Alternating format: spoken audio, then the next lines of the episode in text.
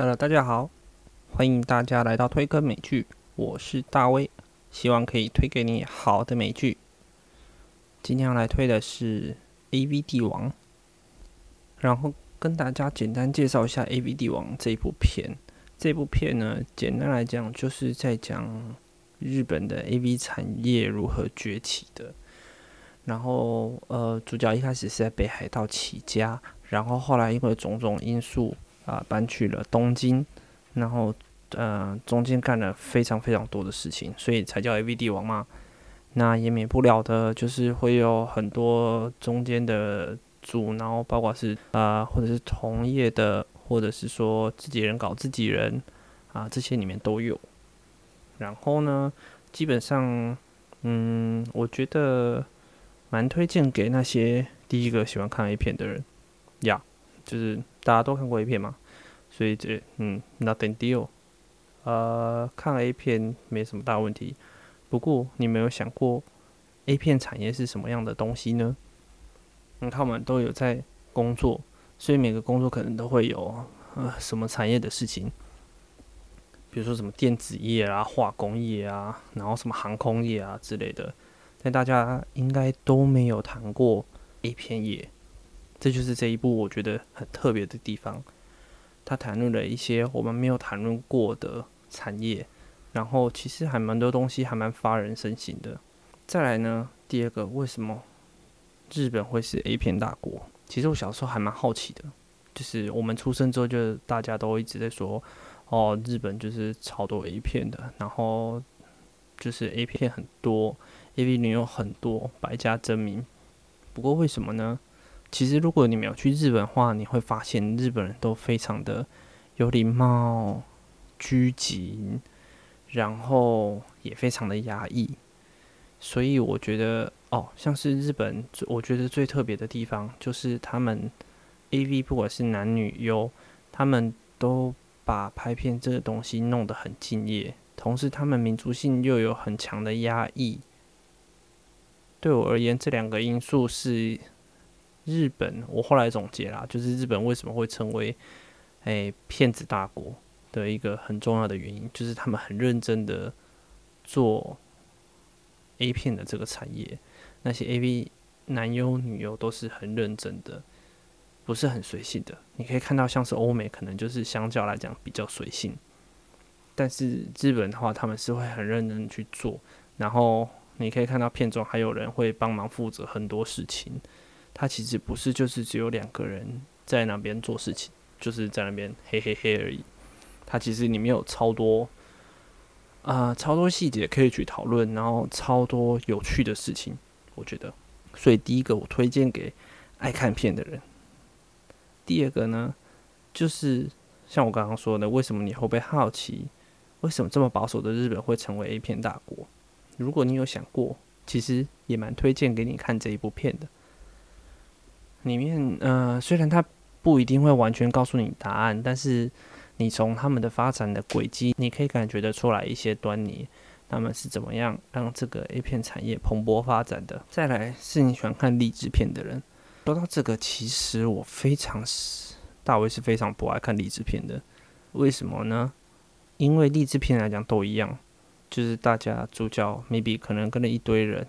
然后呃，大家一开始做，然后。做做某件事情，做一做，然后遇到困境，然后可能遇到有些人来搞他，或者是自己人有反骨仔、被骨仔，就是自己人搞自己人，然后弄一弄，在大魔王事件要来的时候，不管是主角威能突然爆发也好，或者是大家突然认真了起来也好，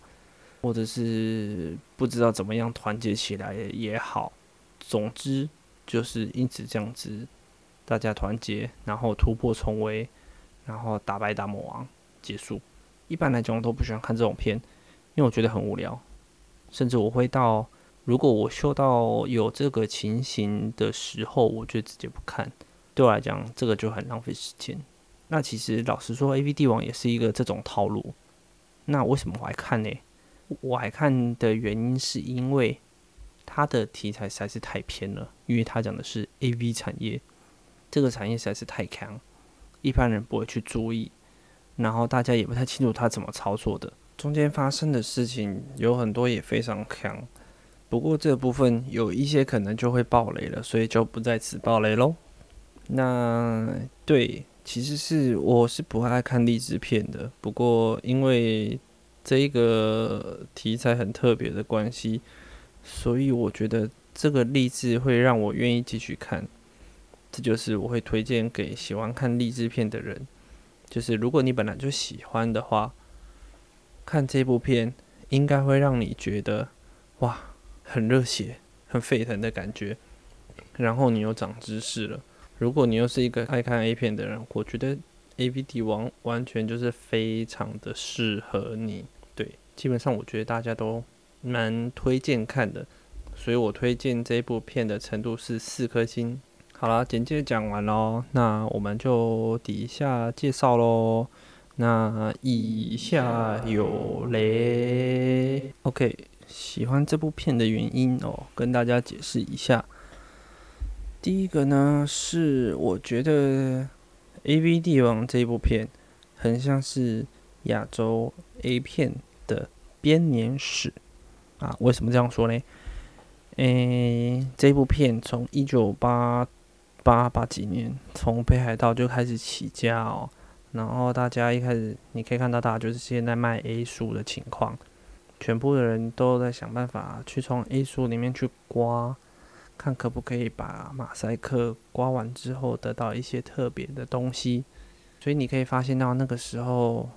对于 AV 来讲，大家都是 A 书，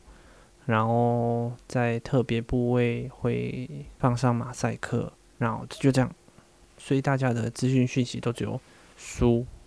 然后，所以他们一开始也是从书店发迹嘛。然后后来在北海道，因为种种事情嘛，后来就跑到了东京，到了东京一个车库里面，然后在那边做的很多很大的事情，包括就是在那边直接就拍起片来了，然后还跑去夏威夷，这感觉就超级酷的啊！这很真的就很像是。你可以从一开始大家呃民风保守的那个年代，然后那时候只有书，那时候只有 A 书，然后还有打马赛克的 A 书，然后后来进展到了 A 片，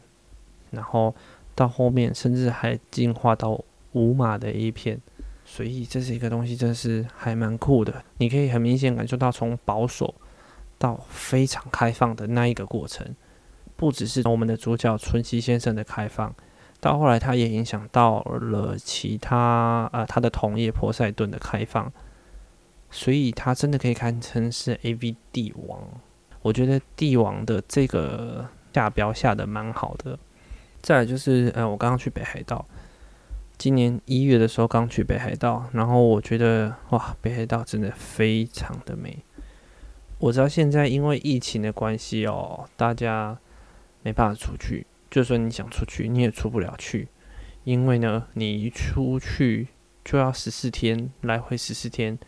来来回回，你要想出去玩个一个礼拜，然后你要检疫四个礼拜，想到就头晕，然后也对啊，所以也不会有人想要去，更何况北海道，就是我那时候一月去之后，诶，大概两三个礼拜开始就陆续有人感染，然后还有人死掉。所以我觉得日本到现在还是蛮危险的，所以大家现在可能也不太能出去玩。那我就是刚去完之后，有点借着这一步，然后再来回忆当初去北海道的那个感动吧。很多地方像是大通公园跟那些塔，再看一次，你真的会觉得诶，还蛮感动的。然后你也会想要再去北海道一次。我觉得北海道是一个四季都可以去的地方，对，不只是我上次去是冬天，然后我觉得春夏秋冬其实都可以去，嗯，不管如何就推荐给大家。只是北海道的地方真的是很美，然后再来呢，就像是我刚刚讲的励志片的部分，其实这一部非常非常的热血，热血到突破重重障碍。从第一个哈，嗯，你在北海道的时候。你在北海道的时候，努力卖卖 A 书，然后去运的时候，呃，你可以知道这就是非法的东西，警察也知道，但是呃，其中一个伙伴他就是拿童书挖开，然后里面就装了很多钱，警察就这样买单了。所以你可以知道，这个就是很现实的一个地方，就是虽然我们都知道这些都是非法的，但是其实事实上、实际上操作上，还是有很多可以走后门的地方。这个就是我觉得，诶，还蛮特别的地方，也蛮写实的地方。然后再来的话，第二个就是，呃，警方跟同业不断的就是一直在追杀我们的主角春熙一伙人，从警察那边不断不断的骚扰、逮捕、恐吓、威胁，然后再来呢，就是规范委员会的部分。这个规范委员会哈，就是。大家都做 A 片的，然后大家就来聚在一起，然后对 A V 产业的产品做一些相相关的规范。表面上是这样讲，很好听啊，那其实就是想办法去打压当时我们主角春熙的作品《黑木香》的这一部作品。那当时你一定觉得就是很哦啊，拍了然后卖不出去啊，那的存货就放在那边啊。不过老实讲，这个其实就是把这个他们要的钱移到后面去赚，所以我觉得这算是一个蛮技术上面的手法。就是虽然你在中间的过程中，你用规范委员会的关系让春熙没有办法赚这笔钱，但是后来因为春熙被捕，需要大量的保释金，所以黑木香的这部作品就能派得上用场。技术上来讲是这样子啦。再来第三个就是这部片呢，热血到春熙一伙人还去夏威夷拍摄 A 片，然后拍 A 片还去找国外的女星指导他们怎么拍 A 片，然后拍一拍还在国外被捕，这真的是超扯的。那只是因为呃当地的地陪，然后希望拿到绿卡，就跟。夏威夷的警方做配合，那夏威夷警方是怎么会知道的呢？我猜大概就是有人去通风报信吧。那这也不排除就是日本那边的眼线喽。这个我觉得算是还蛮连得通的。再来，第一个，你从同业波塞顿那边，你就可以看到商场上面黑白两道是通吃是很容易的。这就是我觉得这部片子虽然是很励志，但是你可以知道哦，就是甚至连 A V 产业都会有这种情况，就是商场上面黑道的也有，白道的也有，互相认识，甚至还互相配合呢，这就是一个蛮奇特的一个现象。再来下一个，我觉得这部片，这部片很明显就抓马嘛，那这个抓马 A V 帝王这部抓马非常的奇葩，怎么样奇葩呢？第一个就是爆炸巴士，诶，在那个年代拍 A 片，然后还最后把整个巴士弄爆炸。我记得那个地方是甲子园吧，然后拍到后面还有很多小朋友经过，然后这整个就是整体来说是超级坏三观的。但也就是那一部作品让春熙呃整个一气爆红，然后红到波塞顿的人开始去注意他们。这个红其实也暗示着他们之后的灾难即将来临了。再来呢，嗯，第二个奇葩的部分就是春熙呢跑到对方的场上去呛声，还去挖角，这个蛮特别的。就是春熙，假设我是春熙导演，然后我跑去对方的场子上面，然后他就还指着一个 AV 女优说：“你演的超烂，你就跟死鱼一样。”不会有人想要看你的，羞辱他一顿之后，那位女友一定觉得很闷嘛，很难过。结果呢，年会结束之后，春熙竟然还当面去找他，然后还挖角他，然后还改造他，然后还得到一个很厉害的作品，这真的是蛮奇葩的。你在这时候就可以发现波塞顿的不足，然后你可以看见波塞顿之后有多挣扎。你就可以从这个女优的转变，你就可以看得到。虽然这整个情形到最后就是那个被挖角的女生后来就被封杀了，她得不到原本波塞顿优渥的契约，然后她违约了之后，春熙也不好，也被封杀了。之后导致于之后有规范委员会嘛，然后那个女优也被下架了，所以感觉是还蛮惨的结束。但其实你可以看得出来，这就是呃同业波塞顿的挣扎，他们已经开始发现它就是一个大企，很像是什么大企业嘛。然后看到新兴的同业崛起了，他们想办法去压制，但是已经开始有力有未待的感觉了。再来，很抓马的地方就是它让黑木香的特色发展。黑木香是基本上就是春熙的一个大绝招，他发现他并挖掘他有非常强大的 AV 女优特质，并且他个人也开发他。春熙跟黑木香的作品里面。在主角春熙跟黑木香的作品，其实后来你可以发现，带给春熙一行人有巨大的财富。其实波塞顿也不是不想要去征召他，波塞顿也尝试想要去联系黑木香，然后希望把他挖角过来。当然啦，这就是一般大公司可以用惯用的伎俩了，就是把好的人就挖过来。不过大公司就是要求很多，春熙珍惜黑木香。的特色，也就是它的翼毛部分，春熙选择把它发扬光大，让它成为它的一个特色，甚至让黑木香之后还可以疯狂的上电视，这就是一个我觉得春熙非常非常厉害的部分，它让它的特色发展。而相反的，你看波塞顿，他们就想办法压制，一直跟他说：“我希望签，但是我希望你符合我波塞顿的要求。”就是一个大公司想要用他们的金钱优势，然后来维持他们所谓的传统。所以其实这跟很多的企业来讲都很像啊，我觉得。那你就会终究会发现，真的有能力的人不是公司大小可以去限制的。你看，像黑木香之后跟春熙配合的多么好。然后再来很重要的就是反叛仔阿敏，其实阿敏是主角春熙可以进入这个行业最主要的一开始关键之一，因为他在那边偷拍人家嘛，在 motel 那边偷拍人家黑黑的过程，他也带领了春熙走进了 A 片的这个世界。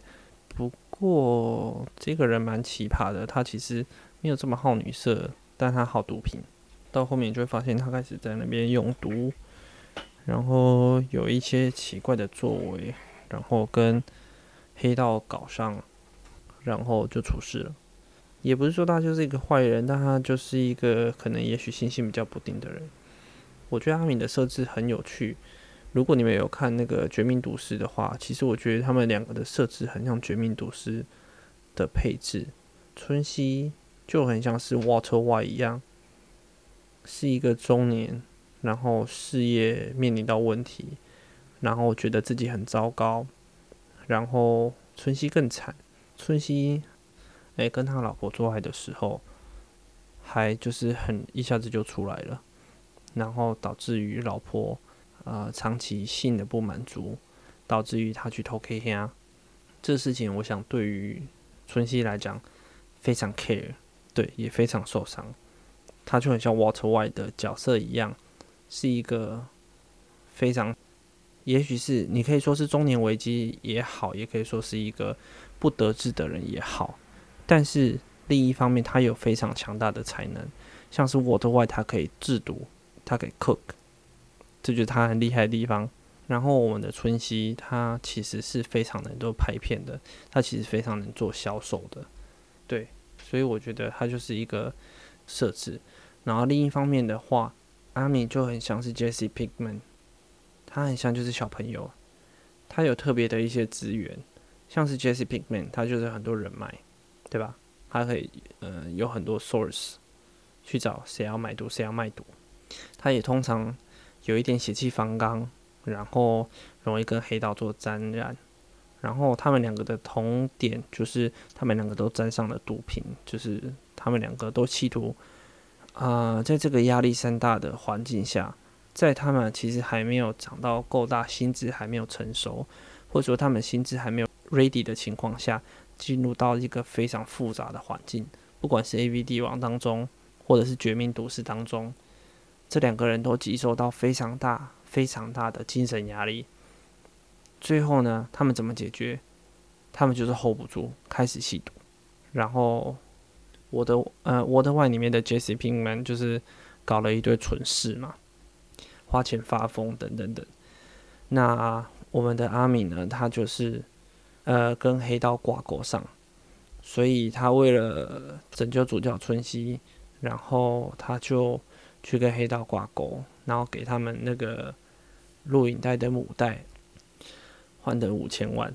然后保主角春熙出来，所以我觉得阿明的角色算是安排的蛮妥当的。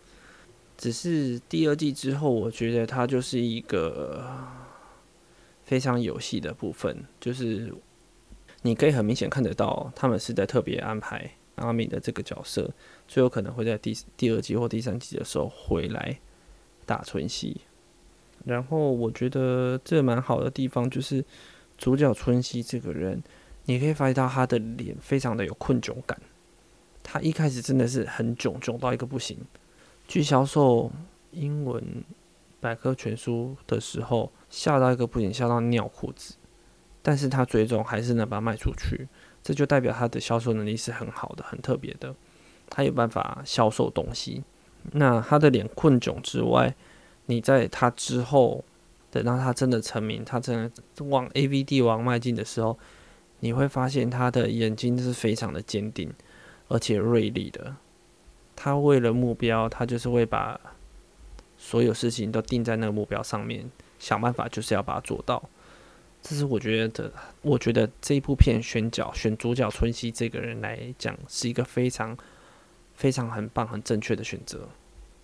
然后这一部片的话，节奏。我觉得节奏算是还蛮鲜明的，因为你知道，毕竟是 Netflix 拍的，他们就是对，就是成本很 care，呃，成本 care 到你们可以去看一下 Sense Eight，就觉得他们 OK 非常 care 成本的这个部分，就可以发现哦，他们对于节奏非常有要求。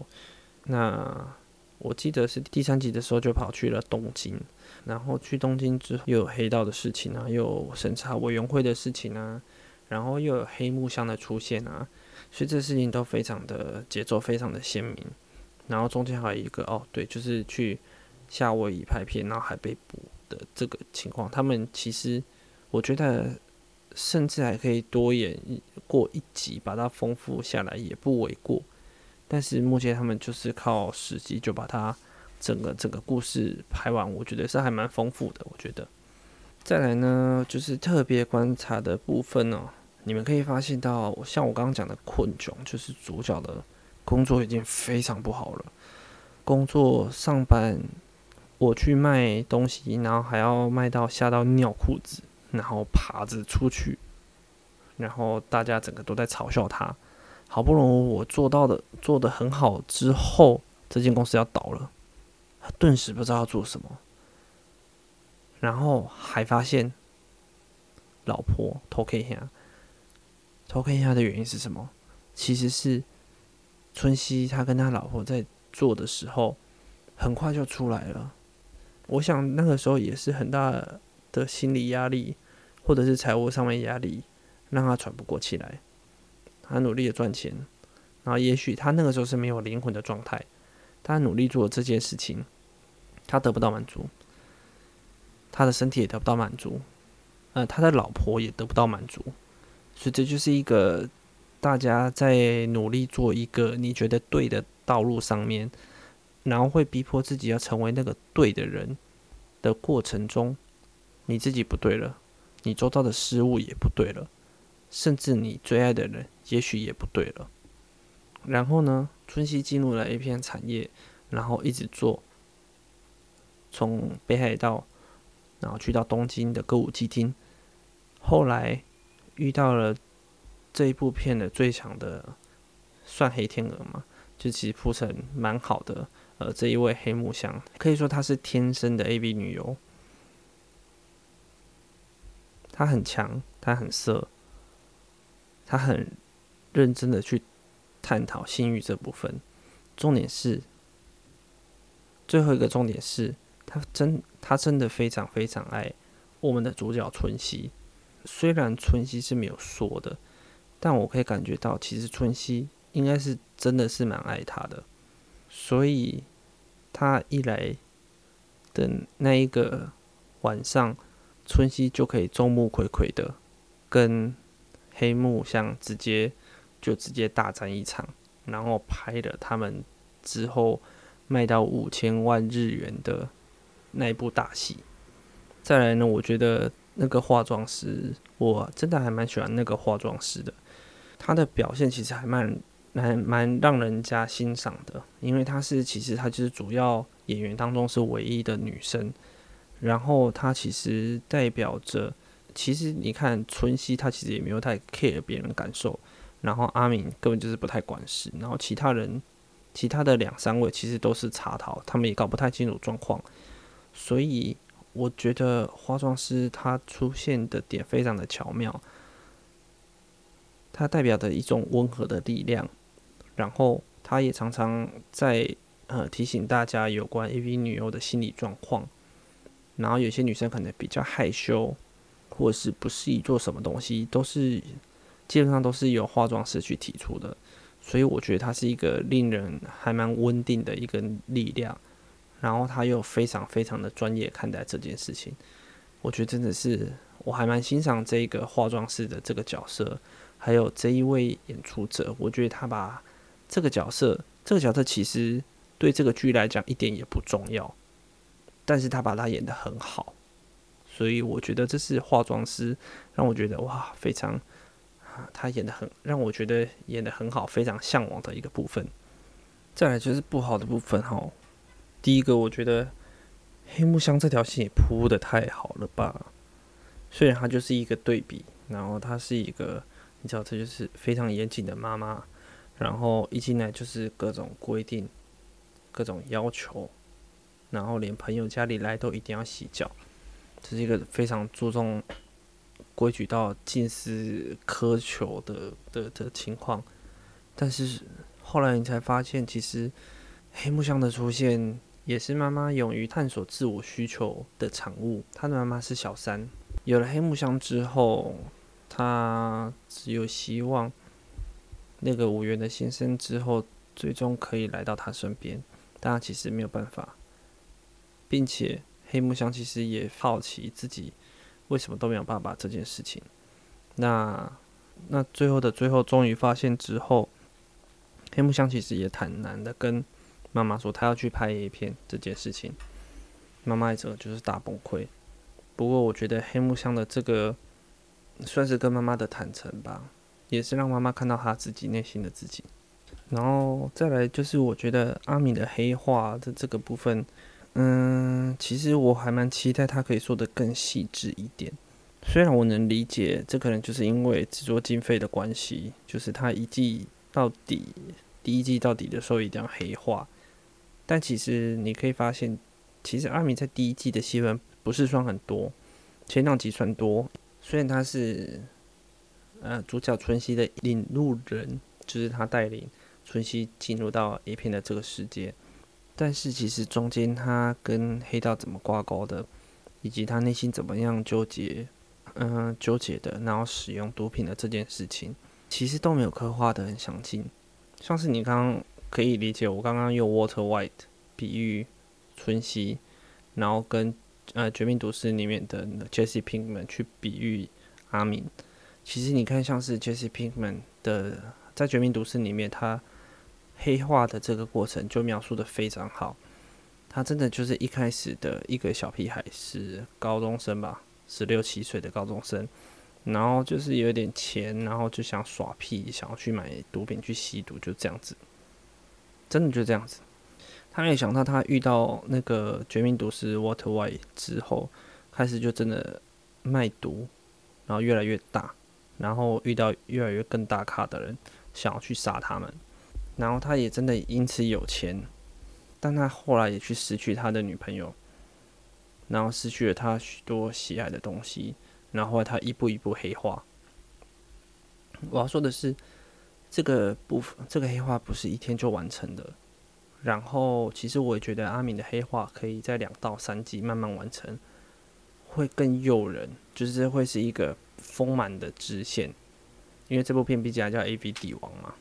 但是我觉得，如果阿敏的支线够丰富的话，它可以代表黑道的那一条线，怎么样去在第三季到第四季之后去支撑的 A V 帝王的这个部分，我觉得会让整个故事线更丰满的。但是如果你就局限看在这一季的话，其实已经表现的很很好了。只是我觉得，如果他们是想要本来就是想要拍三到五季，或者是五季，我觉得应该很多三到五季的这个情况的话，其实我觉得阿敏的黑化可以再晚一点点，再晚一点点的话，它的对比会更大。也许你可以安排阿敏之后就是去杀春熙之类的，两个就可以大对决、大斗法，然后互相哭啊。呐喊啊之类，想到以前过往的情谊啊之类的，这个才做得到。但是因为我们在第一季的底，基本上阿米已经黑化完成了，那其实后面阿米的戏份应该就不会太多了，我觉得。而且如果真的很多的话，我觉得感觉反而会像是凑出来的，因为阿米那条线就是没有很丰满，因为他跑去黑道那边之后。只是因为年号改了，然后大家要肃清，就是要扫黄，然后他们就被扫掉了。阿米就去监狱了，然后最后回来了。就是这是一个蛮无聊的黑化过程。你可以看到那个，就是他代表黑化嘛，就是那个头头，原本的那个书店的头头，就跟他说：“现在你是我的兄弟了。”就这样，那基本上就已经黑化完毕了。那其实就也不知道他要演什么了。然后再就是。在第一季结束之后，波塞顿老板最后也挂了。挂了，其实就是我跟我刚刚讲的一样，就是肃清，然后想办法把非法的东西撤掉。所以黑道的也撤，然后像是波塞顿这种，呃，黄的这东西也被扫荡。他其实就是，呃，我觉得他就是有点游走在法律边边缘的东西。然后之后就被要求撤掉了。撤掉之后，老板因为。基本上就是养尊处优的一个胖子嘛，他 hold 不住，hold 不住什么？我觉得可能就是 hold 不住他之前养尊处优的这个环境，他很受不了。再来就是他受不了自己的名声被践踏，最后他上吊死了。这个过程其实我觉得波塞顿老板的心境也很匆促的，要给他下结论，就是要赶快让他死掉，就想办法刺死就对了。但是事实的话，你就会发现其实。我们主角春熙在第一季底其实已经没有任何的敌人了。那除非你要制造很多现有的敌人的话，不然第二季的敌人通常就是只有阿明。而且像我刚刚说的，其实阿明黑化也没有到黑化完成。你真的要去写他们两个，如果是春熙代表 A 片厂商，然后阿明是代表黑道那边要做大斗法的话。那些情感你其实也很难写的很细致，因为你黑化都不够完整，你后面要怎么样做细致的表现呢？对吧？而且呢，再就是春熙一开始做五码 A 片，很很广吗？在那个情况下做五码 A 片，我觉得这是蛮一个蛮创世纪的做法。做五码 A 片之后，诶，其实波塞顿也跟着去做五码 A 片了。然后其实这一部分也是，因为他已经演到七八集了吧。就是后来波塞顿也开始做五马 A 片，那你这是就觉得哦，就是规范委员会都是在随便讲了说笑的，就是来呃压制春熙的。所以当大公司他也想要采取诶五马一片的这个政策的时候呢，之前讲的什么五马一片就是不尊重啊那些之类都不算数。所以，唉，这就是商场，大呃说翻脸就翻脸。那我蛮好奇的，就是，诶，其实波塞顿已经有做五马一片一阵子了。那照理来讲，其实应该市场上来讲，春熙应该会有一些受影响。不过好像什么事情都没有看到，然后就觉得，嗯，OK，OK，不是太合理。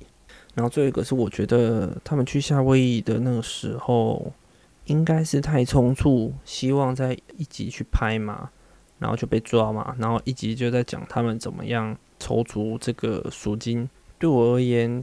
因为他才刚开发黑木箱，就飞去夏威夷了。其实，在拍摄过程中，国外的诶，本次的 A B 女王 Alison 其实，在拍完之后，狠狠骂了春熙一顿。他觉得这个东西就是只有春熙自己在自爽而已。他觉得这部片超烂。其实我觉得这个东西，要是我是春熙来讲，我就会很想征服艾丽森吧。因为你单干挑战我是导演，该怎么想的？甚至我还一度幻想，是不是当时春熙就可以直接上了艾丽森，然后拍出一个很屌的片，所以他就有两部片。哎，我觉得当下可以这样子写啊，但是没有。对，因为直接就要安排抓人的戏码嘛，对不对？就是在艾丽森讲完之后，他还来不及反应，警察就已经来到了他们的住所，然后就把他们全部都抓起来。然后最后其他人都回到了日本，就只有我们的主角春熙留在夏威夷的监狱里面被关，然后关了不知道多久。所以我觉得这个是还蛮可惜的。我希望就是看可不可以第二季的时候他们又再遇到。然后就是，也许是成为黑木箱第二，或者是成为他们重新开启的新的火花，这样子的话会对我感觉会更好。那说了这么多，以上就是今天的推个美剧，不知道大家会不会讲的太详细？如果大家对于我的诶录音有什么推荐或是意见，或者是希望我做其他剧的话，欢迎来跟我说。然后我是大卫，这边是推个美剧，希望可以推给你好的美剧。我们下次再见哦，拜拜。